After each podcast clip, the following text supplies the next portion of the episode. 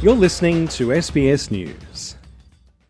As the country's first ministers arrived in Canberra for a national cabinet, one issue was in everyone's mind.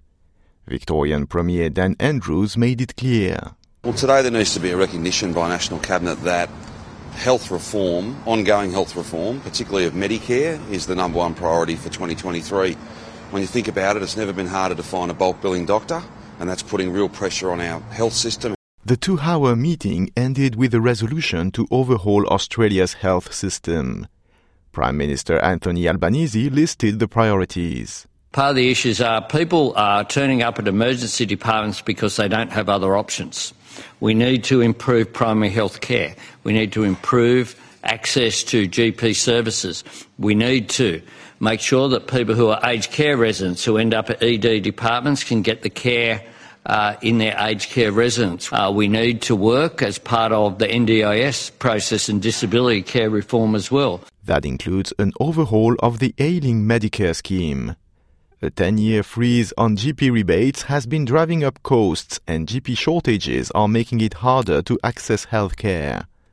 Health Minister Mark Butler noted the record cost of GPs.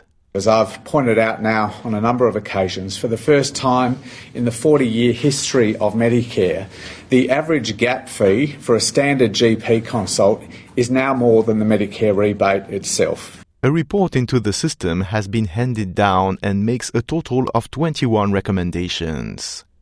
Those include calls for a blended funding model to cover nurses, pharmacists, and paramedics, more funding for longer GP consultations, and making health records digital. But Mr. Butler warns the process may be slow.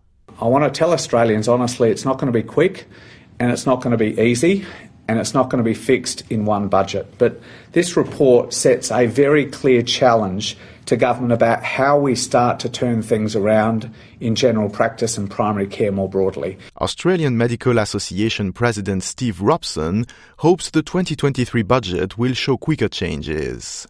There is absolutely nothing in the report at the moment uh, that will provide anything immediate, and that is what we need. We know that the budget uh, is coming in May, and Australians expect that this is going to be a health budget. The federal government has already allocated 750 million for Medicare over 3 years. The health minister does not rule out increasing that amount in the upcoming May budget. Julien Heuillet, SBS News.